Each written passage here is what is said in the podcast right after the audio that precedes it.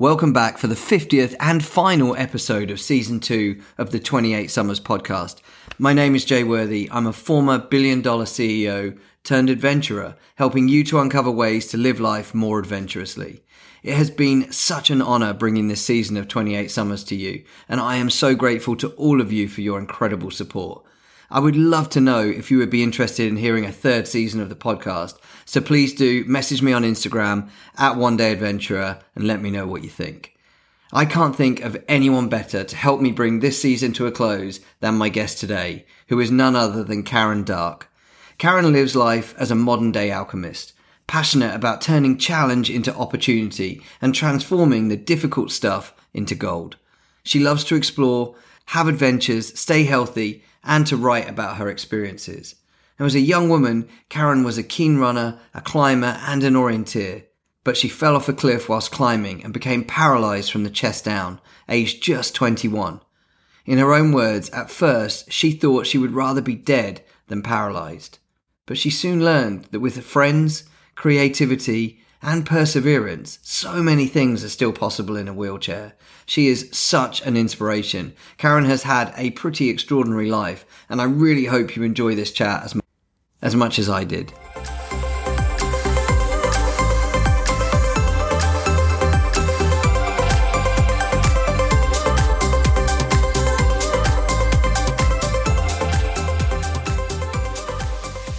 Karen, welcome to the 28 Summers podcast. Thank you so much for making time. Really excited to chat to you today. Thanks for having me.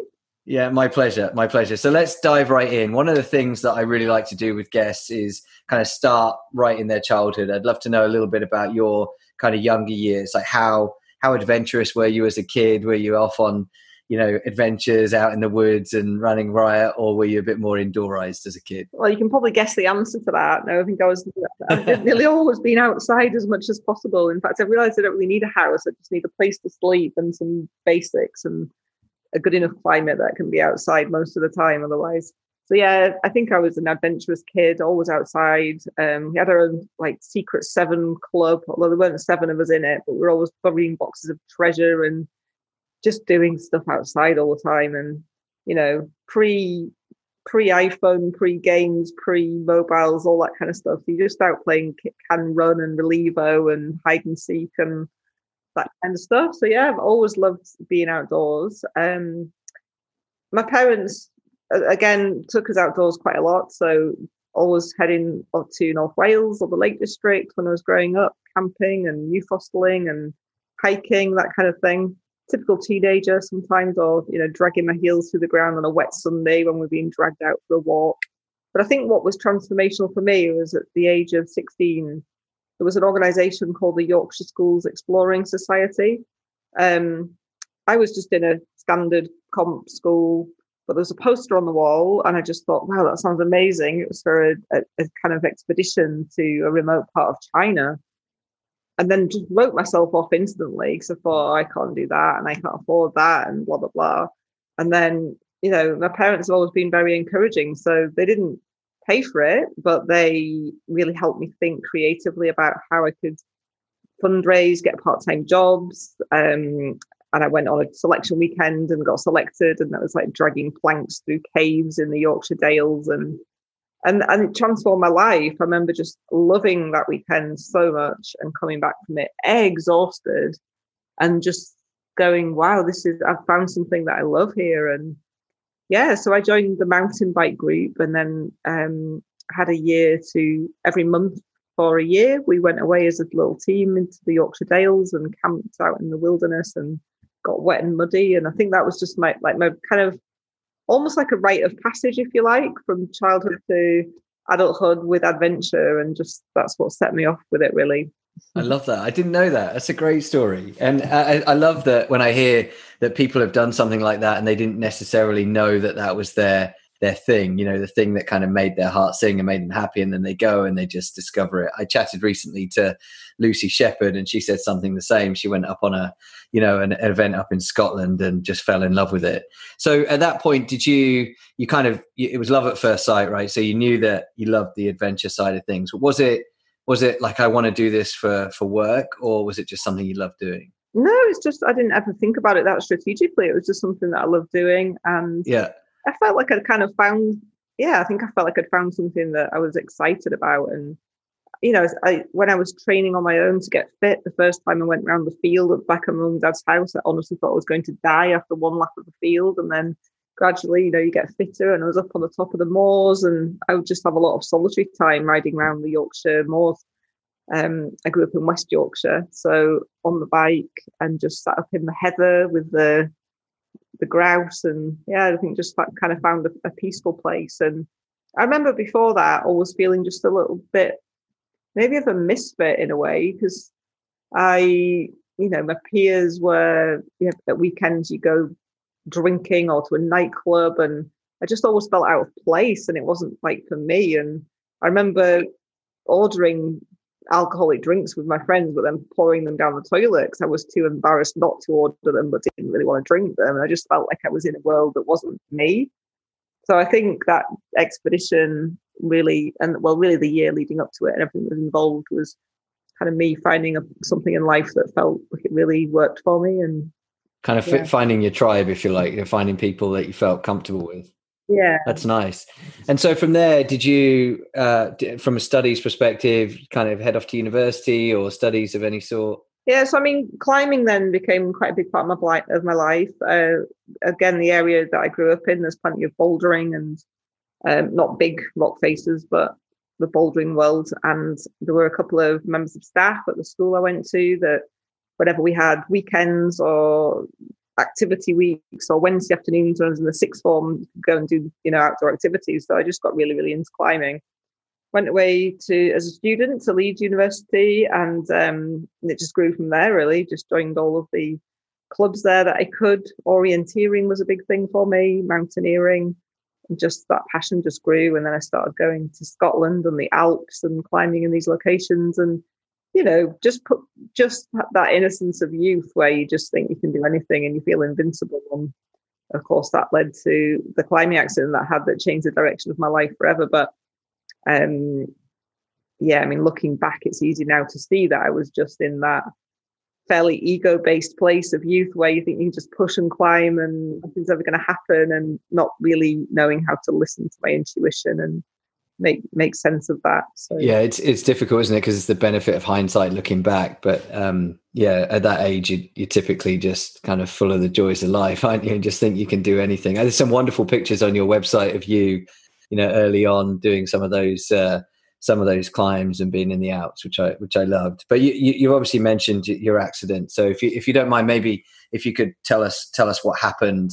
Um, I think you were 21 when when the accident happened. Is that right? Yeah, I mean it's woo, it's quite a long time ago now. So um, I don't know what's real and what gaps I've filled in, but in essence, went went rock climbing with some friends and some sea cliffs outside Aberdeen, which is where I was a student, and um, it was a steep, overhanging rock face. I should have come back down because it was pretty tricky. I was struggling to to to make the moves, and I didn't. I was climbing with a guy with enormous shoulders who I didn't really know very well, and I should have just said, "Hey, you you come and climb this. You're bigger than I am." But I was being really headstrong, and you know that's always been my thing. Sometimes it's just to push a bit too hard with my head. So um, yeah, I, I, was climbing under an overhang and couldn't hold on anymore. Don't I mean I don't honestly remember it, but what I understand is that that I, I knew I was going to fall. I called get ready, I'm about to fall. And then I took a big swing on the rope because the last piece of protection that I'd put onto the rock came away from the rock face. So I, I, was unconscious for three days. I mean, I have a few very vague memories of helicopter noises and calling out my postcode when I must have been asked for it, but I don't remember any pain or any anything really. So not until um, waking up in intensive care three days later, I believe, lucky to be alive, and um, entering this whole new world of yeah being told I was paralyzed from the chest down and unlikely to walk again, etc. So yeah, big big shift, and I think at that point I was in a drug enhanced induced haze. so I think the impact of that news didn't really strike home until about a month later when I was moved out of intensive care into a spinal injuries hospital down in Yorkshire. I was flown down and then you suddenly, you know, the reality hit, hits home. This isn't a joke. You are surrounded by other people in wheelchairs, some of them in more fortunate positions than myself, and some of them in much more challenging positions. And the drugs wore off, and it's like, hello, reality. It's time to time to deal with this. So, yeah. And and you had, I guess, your your mum and dad around you and friends as well. I mean, how how was that kind of once once the reality hit? How quickly? Because because one of the things that I that really comes across when I when I obviously now speaking to you, but also reading and hearing you uh, reading about you and hearing hearing you speak and others. You have this kind of relentless positivity. Um, and and I'm curious to know how quickly that came about. Was it like, okay, here's my reality, I need to kind of find a way forward, or was there a period of time where you were a bit lost and you didn't know what would come next? Um, you know, it's really hard to measure your positivity when you don't know what other people's like realities are really like. So I'm not sure. But, yeah. I mean, honestly, that first month of intensive care, I don't remember having a lot of emotion. I think it was just in shock, you know, staying alive, full of drugs, and grateful to have friends and family there and not the impact not really having hit home. When I moved to another hospital, I definitely had, and this isn't meant to sound trite, but I definitely had a period of about two weeks that was really tough. Like I did not want to wake up. Waking up was hell being asleep was more heavenly because I had all these in my in my dreams. I could remember running over mountains, the feeling of my feet on the ground and the peat and the rocks, and all these kind of really intensive um, sensory experiences. And then, yeah, I don't know. I mean, I think basically, I have got a, I have definitely got an optimism bias and probably a positivity bias, which I'm fortunate to have in many ways. Uh, but but to me, it, it's not like you just flick a switch and suddenly it's all okay. Like I'm a human being, so of course, of course, it's painful at times, and there's there's lots of things that you keep going through even years later. But I think I fundamentally realized that I'm alive, and I did lose a very close friend three months after my accident in a climbing accident, and I think his death was very impactful for me because again, it was a reminder that well, I'm still here. So I can sit around and be miserable about it, or you can just get on and make the most of it. And and you know when you when you're being held by friends and supported you still have fun. And you know so even though that that time in hospital i was in, in a hospital for six months basically was one of the hardest times of my life. It was also one of the most memorable times because you just you're going through i think when we have these intensity of emotions that we're experiencing it's also a huge opportunity for learning and for growth and for connection with other people. And those things are really special too. So it's easy to see this stuff as horrendous and traumatic, but actually, there's always another side to it, which is the flip side. You know, on one side, of course, it is horrendous and traumatic, and then the other side, we're alive and we've got friendships and we're breathing, and there's so many things to be grateful for. So, yeah, that that really resonates with me. I, I, I completely hear where you're coming from, and and I think you know your ability to look at it and see that is is definitely strong. I, I was wondering also because you, you've gone on to do quite a lot of big adventures since your accident, and I'd love to talk about a few of those. Um, but I, I, wondered how they how they came about because you're obviously really kind of active and adventurous before the accident, and so was it like hey once you started to get back on track was it like i need to get back to this? Or were you inspired by other people that you saw who had similar um, similar injuries and that you thought well if they can do that then i can? Neither.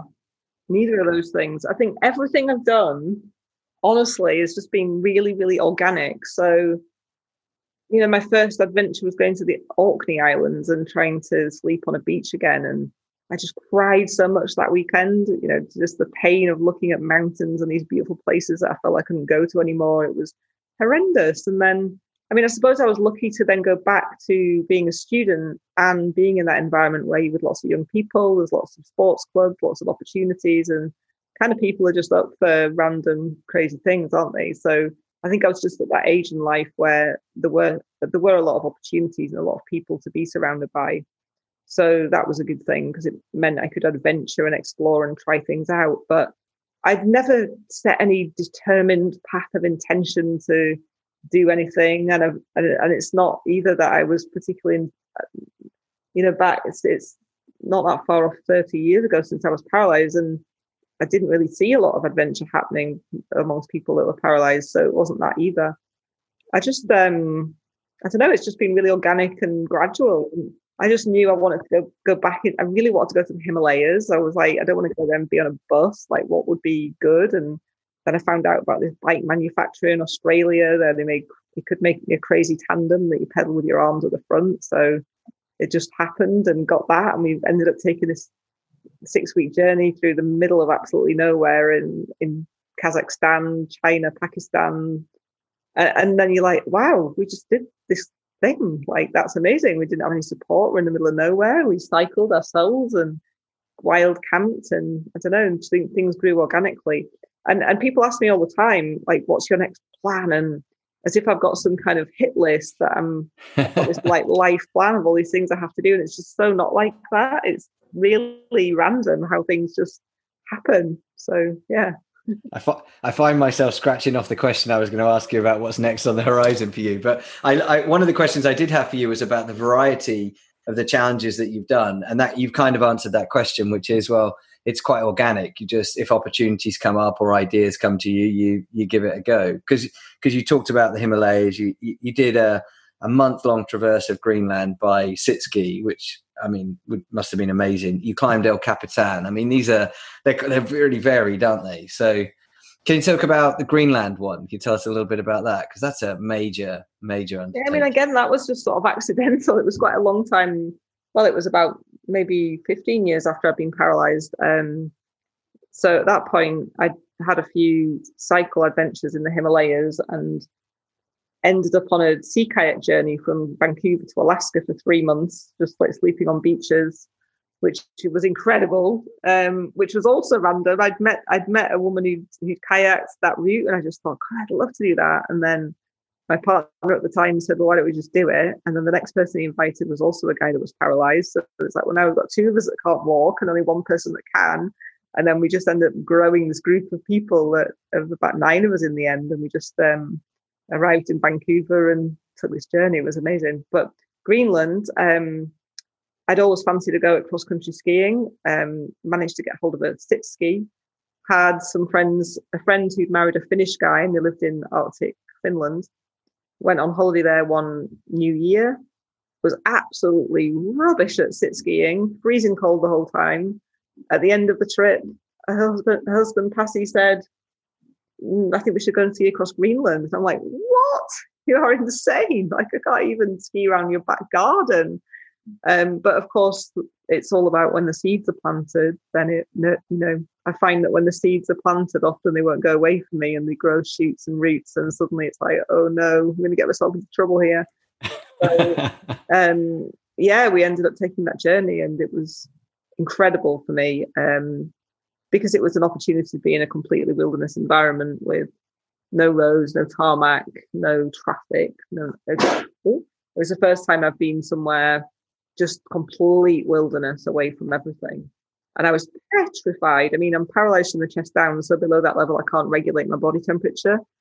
Obviously, can't move anything, but also um, was worried about takes me an hour to go to the toilet, frostbitten bottoms, you know, there's all the all the aspects of of bladder and bowels and skin care and and temperature control and all the stuff that I guess everyone's worried about to a degree, but it's sort of next level really when you're when you're paralyzed. So but I like I quite I like a challenge and I like problem solving. So I end up often just listing all of the fears I've got.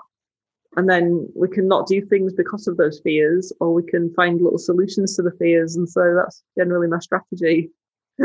that's really interesting. So do you think you find yourself typically kind of gravitating towards things that kind of frighten you or push you out of your comfort zone? Um, it seems that way. I mean, yeah, I'm, I think increasingly I'm getting quite comfortable with the comfort zone, but I also like, I mean, for example, I'm spoiling your question order here, but a, a few weeks ago, I randomly received an email asking me if I'd be interested in sailing to Greenland this summer with a group of incredible women. And I'm not a sailor. I'm gonna, I, but I read it and I'm like, absolutely, it sounds amazing. And this I'm to put myself into this boat where I can't move around or do anything really I'll lose all my independence. And it intrigues me that my independence is so important to me, and I've, I've probably have fought fiercely for it at various points in my life, and yet I'm also very willing just to give up all that independence and, and go into an environment just for the experience of yeah something different and special and being with a team and being out of the comfort zone and what you discover in that process. I love that. I love that. My my wife always gives me stick because that's the kind of thing I do. I just say yes before I've really thought about it. I think that's that's awesome. And one of my favorite quotes uh, is a T.S. Eliot quote, which is, um, "If you're not in over your head, how do you know how tall you are?" And I kind of like that that idea that um, you know sometimes we just have to step right out of our comfort zone and bite off more than we can chew. So that sailing to Greenland sounds awesome. Hmm. Yeah, no, I'm very excited about it. I got a tour of the boat a few days ago, and I was just kind of inside going, Karen, what are you doing? Like, you can't go anywhere. But the the guy who's the skipper um, seemed very creative. He was like, we could get a bean bag, and then you can we could sit you on the beanbag at the top of the stairs and kind of roll you down through this cubby hole into the next level. I'm like, okay, brilliant. it's going to turn into like a kiddie's play park, I think. That's amazing. Well, that well, when, and so when's that going to be? Well, interestingly, it was the perfect timing for me because I have been training for what I'd hoped would be my last Paralympics in Tokyo. Um, obviously, it was delayed by a year, but I carried on training all year, and then went to race just though about a month ago, and felt absolutely horrendous after the race. Decided unusually for me not to race the second race because I just my body was just screaming at me like it could not to. Um, so huge dilemma, you can imagine. Um, and anyway, ended up realizing that I needed to have a fairly major surgery. I've had a six centimeter rock in my bladder that's been totally infected, uh, growing gradually. It reached the, the limit of my body being able to cope with it. So it was like the end of a 13, 14 year career in Paralympic sport. And this email arrived, and it's at the same time as the Paralympics at the end of August. So I'm like, that sounds way more exciting and it's uh, and it's not just the sailing trip. There's a whole piece around it of lots of filming going on. We're doing quite a lot of work around measuring microplastics in the water and visiting communities in Greenland and sort of looking at the impact of climate change and things. So yeah, feels meaningful and exciting. Yeah, that's really nice, isn't it? The idea that it can be like purpose driven adventures. It's not just you getting your kind of adventure fix, but there's actually some real purpose for the trip as well. That's yeah, awesome. To be honest, that's, you know, I think probably we go through, we can go on adventures for so long where we're just getting an adventure fix, but, and, and, you know, part of it's just growing as we grow through life. But I've definitely reached the point where it feels like there needs to be more purpose to it and uh, and asking what that is rather than just blindly going on anything and everything. It's like, no, what what what's this really about, or how how is there some storytelling in this that could be interesting or helpful to the world? And those are the kind of things that that get me excited about adventure now. That's awesome. Well, that kind of bridges quite nicely to one of the questions I wanted to ask you because you know when I was researching uh, for this call and getting ready to chat to you, I think it would be really easy to kind of dive into the Paralympic stuff because you've been you've been doing that for so long and also dwell on the accident. But um, a friend of mine pointed me in the direction of your Quest 79, and I really wanted to talk, spend a bit of time talking about that with you if I can. So maybe just tell us a little bit about Quest 79 and what that is and what it means to you? Yeah, so again, it's something that just kind of appeared in my life without really planning it. But there was an interesting joke the whole summer leading up to the Rio Paralympics in 2016 about me and the number 79. Um, that's it was just to do with a hot drink and a barista saying ask, ask for your drink at 79 degrees because that's the hottest the machine makes it. And everyone's like, what a diva. Can't believe you're asking for your drinks at 79 degrees. It's like, no, that's what he told me to do. So it was like a joke for a few months. And then I won the 79th medal for Britain in Rio. And I was like, that's weird. That number was kicking around all summer. And then I realized that the the medal that I we we tried to share actually myself and my teammate in the London 2012 Paralympics. We crossed the finish line holding hands together and um, caused chaos trying to share a bronze medal. Um, and that was on the 7th of the 9th. I was like, oh, that's weird. That's that number again. And then I just started seeing this number appear everywhere, like really weird things in my life, just like 79 was everywhere. And I was like, okay, what's this all about? Um, and so I ended up, you know, climbers climb the seven summits, and I thought I'd really, i would love to visit the seven continents, but I can't climb seven summits. So what would I do? And so I got really interested in this idea and decided that I'd love to follow rivers and oceans of seven continents. Um, clearly, Antarctica will be a bit different, but yeah, in the middle of the process, I actually then discovered that 79 degrees latitude and longitude crosses in Antarctica. And it's about 79 nautical miles from the base that you would fly into. So it's very doable. I mean, it could have been thousands and thousands of miles away. So the plan, well, anyway, so yeah, I've been on these journeys crossing continents, raising a lot of money for charity. People coming with me on these journeys have never done anything like this before. On some of them, kind of investigating some um, connection between landscape and environment and stuff going on within myself. Um, it's like for Radio 4, so it was kind of thoughtful, investigative sort of stuff. but yeah, just really have discovered a lot through those journeys and had the privilege of strangers and other people joining me on them who have been going through transformation themselves because they've never done anything like that before. So yeah, the last the last continent remaining is Antarctica, and as I say, we've discovered the 79 latitude and longitude there. So the plan is to go there and create a new pole called the Pole of Possibility. And so, as part of Quest 79, people have been getting involved by doing their own quests. And all I did was just invited people to just this idea that when we step out of our comfort zone, we discover something new about ourselves or the people around us or something new. And that's really, you know, special. And I believe that we find kind of gold inside of ourselves. Oh, and the, the key bit I forgot to say is that 79 is the atomic number of gold. And be- years ago, I was a geologist studying gold. So it's kind of, and then I've spent all these years in the Paralympic world trying to win gold medals. So it's kind of like this number and this concept of gold has followed me my whole life. And who knows what that's all about. But now it's really about what I'm calling inner gold and that we've all got it inside us. And we forget it and we lose it and we get down or depressed or sad or all these things. But we've all got this ability to connect with something really special within us to find more joy, more happiness, more peace, more positivity. And I'm not saying that it's all about being super happy and clappy and positive all the time. Like it's really important to feel the difficult stuff, I think. But it's that contrast which is part of being human, isn't it? The combination of all the emotions. Sorry. So um yeah, just uh so people have been doing incredible quests. It's been really inspiring me. Everything really varied from stuff that's physical, so 10 year old kids doing like 79 peaks in 79 weeks, cycling 79 miles with cerebral palsy, lots of them raising money for charity, um, through to environmental stuff. So people picking litter for 79 days, planting 79 trees, and then just through to kindness and compassion stuff. So people doing 79 acts of kindness, chores for people, sometimes raising money for charity, sometimes not. 79 days of self compassion when they felt really burnt out, 79 days of journaling, you know, just really varied and beautiful stuff that's all about just uh, working to what each of us uniquely needs. Sometimes we need physical stuff, sometimes we need emotional stuff, sometimes we need connection, sometimes we need nature. Yeah, yeah that's yeah. a summary.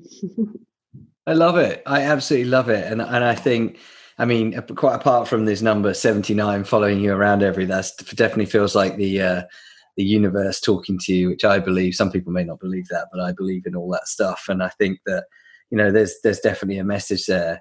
Um, and that that idea of like inner gold and and kind of pushing your personal boundaries and stepping out of your comfort zone uh, is so that that really I really connect with that because that that to a certain extent is really what this podcast is all about. Twenty eight summers.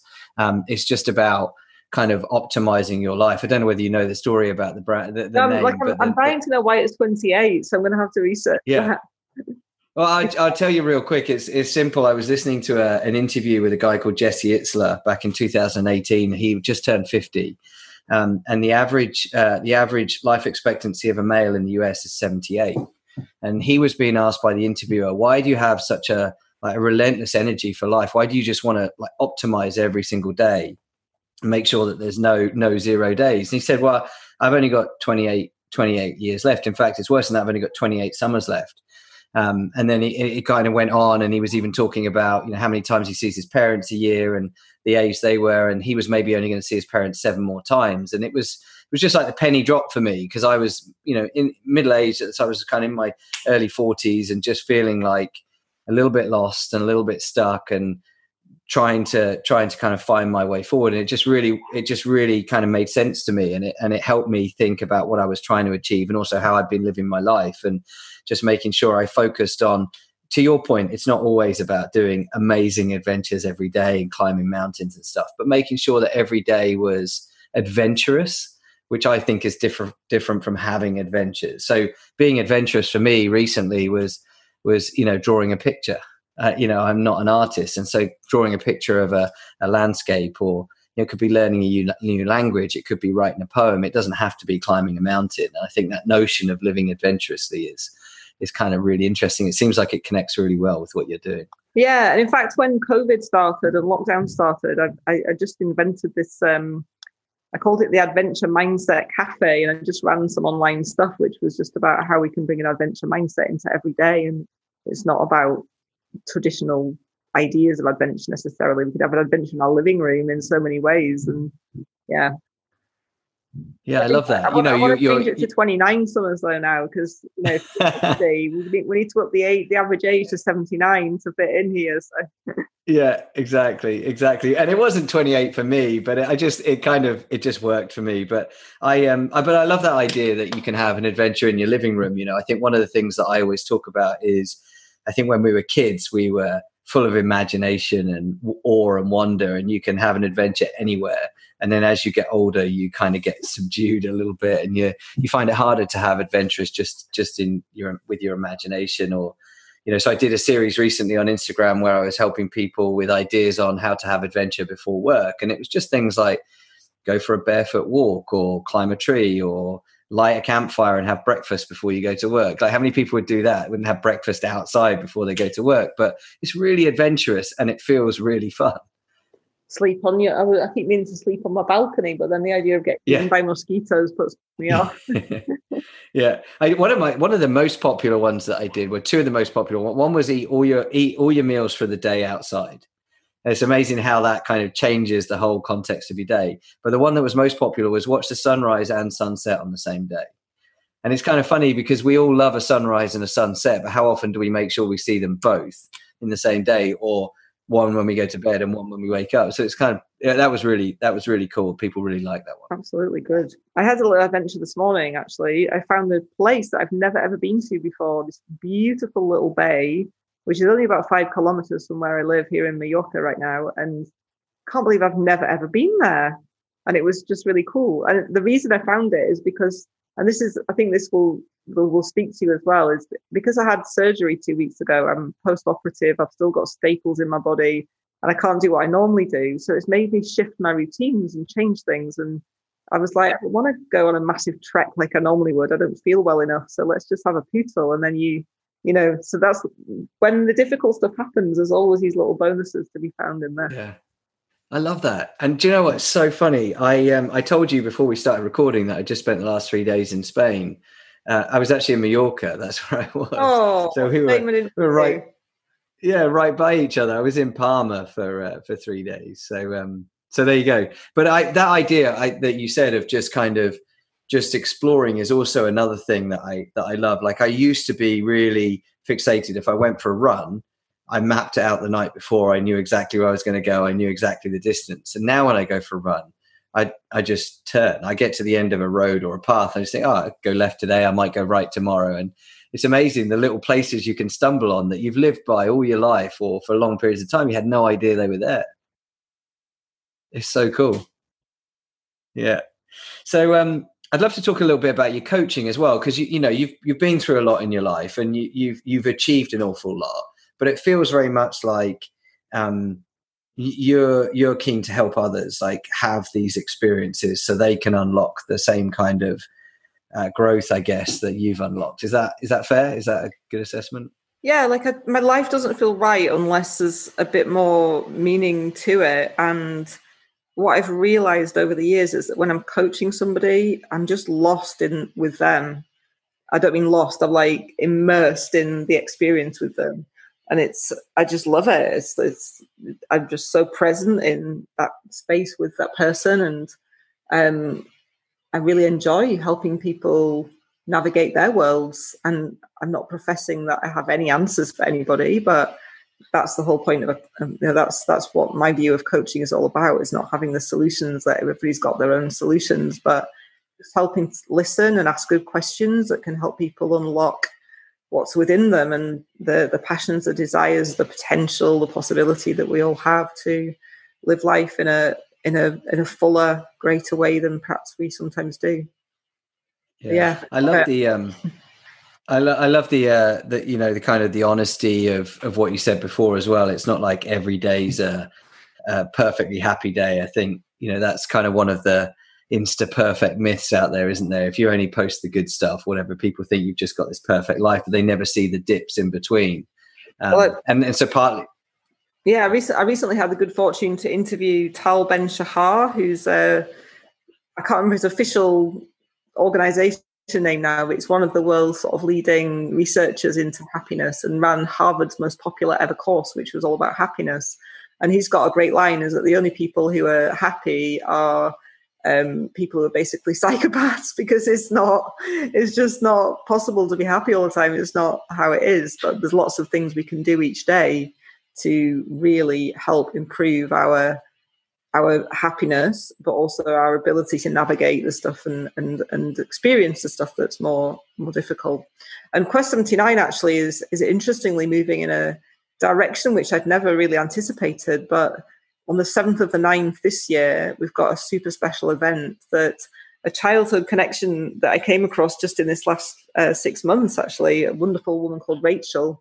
Turned out that our parents lived in the same house in a village, and we'd met as children at parties, but never, never been in contact as adults. Um, and we met on Clubhouse, and our parents drank together in the same club in the village, and, and had lived in the same house. And her, her father's passed now, but we met on this this app Clubhouse, and we've been brought together. And she's passionate about similar things to me, just helping people raise their energy levels to be, you know, so that we can be more of the good stuff inside of us and all that inner gold. So we're creating a really exciting day on the 7th of the 9th, which will be sort of virtual and real.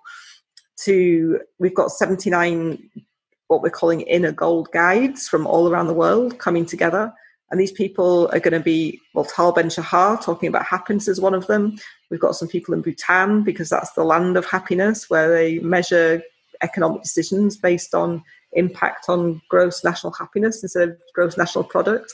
And then lots of people who work as healers in different modalities, helping people with their positivity and their energy. And and it's it's free of charge. We're asking if people can afford it to make a donation of seven pound ninety in the theme of seventy nine for charity um, or, and to help the work of Quest 79 as well. So yeah that's, that's amazing i love that as well because i think that you know that's that's a really a really positive message to put out in the world you know kind of continuing that theme of not every day can be perfect but generally having a quest for happiness i think is you know what do you, you know, when people say what do you want in life i think to be happy is good you know i'm a, I'm a dad i've got i got four kids and actually got another one on the way and um so you know that's what if anybody said to me, "What do you want for your kids?" it would be that I just want them to be happy. You know, I think that's there's that there's that slightly hedonistic view of happy, isn't it? That it means that we're like woohoo all the time. But for me, it, it's more about peace. It's like a sense of at peace with ourselves, so that we can navigate all of the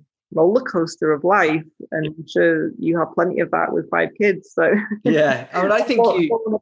Yeah, you used a really nice word as well earlier. You, you talked about being content, and I think that's a that's a really um, a really positive way to talk about happiness. It's this idea, for me at least, it's this idea that we don't live too far in the past and we don't live too far in the future. We're just we're just kind of present. And if you can enjoy the present, then then you got a real shot at happiness. I think for a lot a lot of people, we kind of get stuck so far out one way or the other that we're not we're just not enjoying what's around us right in front of us well also there's so many it's hard to find the words isn't it to describe these things because content in some ways you might mean you could interpret that as in your comfort zone, sort of sat looking at a, an ocean with a with a drink in your hand and you're just content.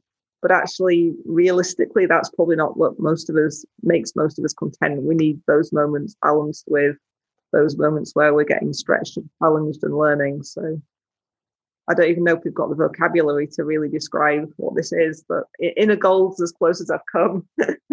yeah, I like inner gold. I think that's really a really a nice way of describing it. And I also I wonder if you agree, but I think it's kind of a deeply personal thing, isn't it? It's almost like a continuum, and people sit in different places on the continuum. What what makes you know one person happy and content is certainly different for for others. At least that's the way I think about it. Absolutely, yeah, I agree. Mm-hmm. So I, I, I was going to ask you what is next on the horizon for you, but um, but you were kind of already you've already told me that Greenland is the big the big focus. So what's what does yeah, Trainland uh, training look like for, for Greenland? I have no idea. I don't know how to train to be on a sailing boat. So that's something coming up soon, and I'm hoping that my body recovers. I've got holes where they shouldn't be at the minute, and staples and tubes where they shouldn't be. But I'm hoping that all that gets sorted in time. Yeah. That I can get wet, and then um, the pole of possibility is the last continent, and it's uh, know, if I'm honest, it feels like it's it feels like it's the pole of impossibility because it's been held in my consciousness for so long and it's still not happened and challenges with sponsors and getting support and then dropping out and covid and delays and also like big questions coming up. So uh, i know this isn't uh, well I, I just want to share it. But the guy that was um, very, very incredible guy, one of the top polar guides in the world, who was to be our our our leader in down in, in Antarctica, died two days ago in Greenland, fell down a crevasse, and so that's um, you know just makes brings up all these questions again of how we balance risk with with being challenged, with with growth, with adventure, and yeah, just uh, it's just an interesting one. So the polar possibility has got a mild pause button on it just now while we absorb that information and and decide what and how and how we move forward. So it's uh, yeah, interesting one. But it is it is on the horizon, and we'll see if it's meant to be. It will certainly happen. Yeah, that's a nice way of thinking about it. Well, I um just really love chatting to you today. Before before I let you go, can I can I ask for people that are listening who are you know they're hearing your story and and they're they're thinking about living more adventurously and and kind of you know maybe keen to find their inner gold. What would be your what would be your advice to them? Just go and do it. Just go and do something. No matter how small. Walk outside barefoot. Go out in the starlight. Look at a moon. Anything no matter how small it is if it's something we don't normally do it starts to be an adventure and then when you feel fear, if things start to get a bit bigger and more intimidating at the idea of them, then plan well, write your fears down, think about things you can do about each of them. Are they real fears? Are they imagined fears? And uh, just keep navigating forward to, yeah, bring more. I, I believe more adventure brings more growth and expansion, and that's always a good thing in my world. yeah, yeah, couldn't agree more. Well, we already talked about um, quest79.com as a, as a good place for people to go and find out more uh, about that. Where, where else can people find you and follow you online? Um, yeah, I've got a website which is just my name, so Karen Darke, D A R K E dot com, which I've tried to share some of the experiences and stories. There's a blog on there where I've written, I don't write very often actually, but there's quite a few nice, I hope, nice stories on there from previous adventures that may or may not inspire or spark something within people to take their own adventure and or view life a bit differently. I'm sure it will. Well, look, thank you so much for your time today. I really appreciate it, and uh, excited to continue watching what happens with uh, with all of the things you're doing with Quest 79, and uh, certainly sailing to Greenland. Looking forward to seeing that one come come to fruition. Thanks, Jay, and you too. Happy adventuring. Thanks, yeah, thank you.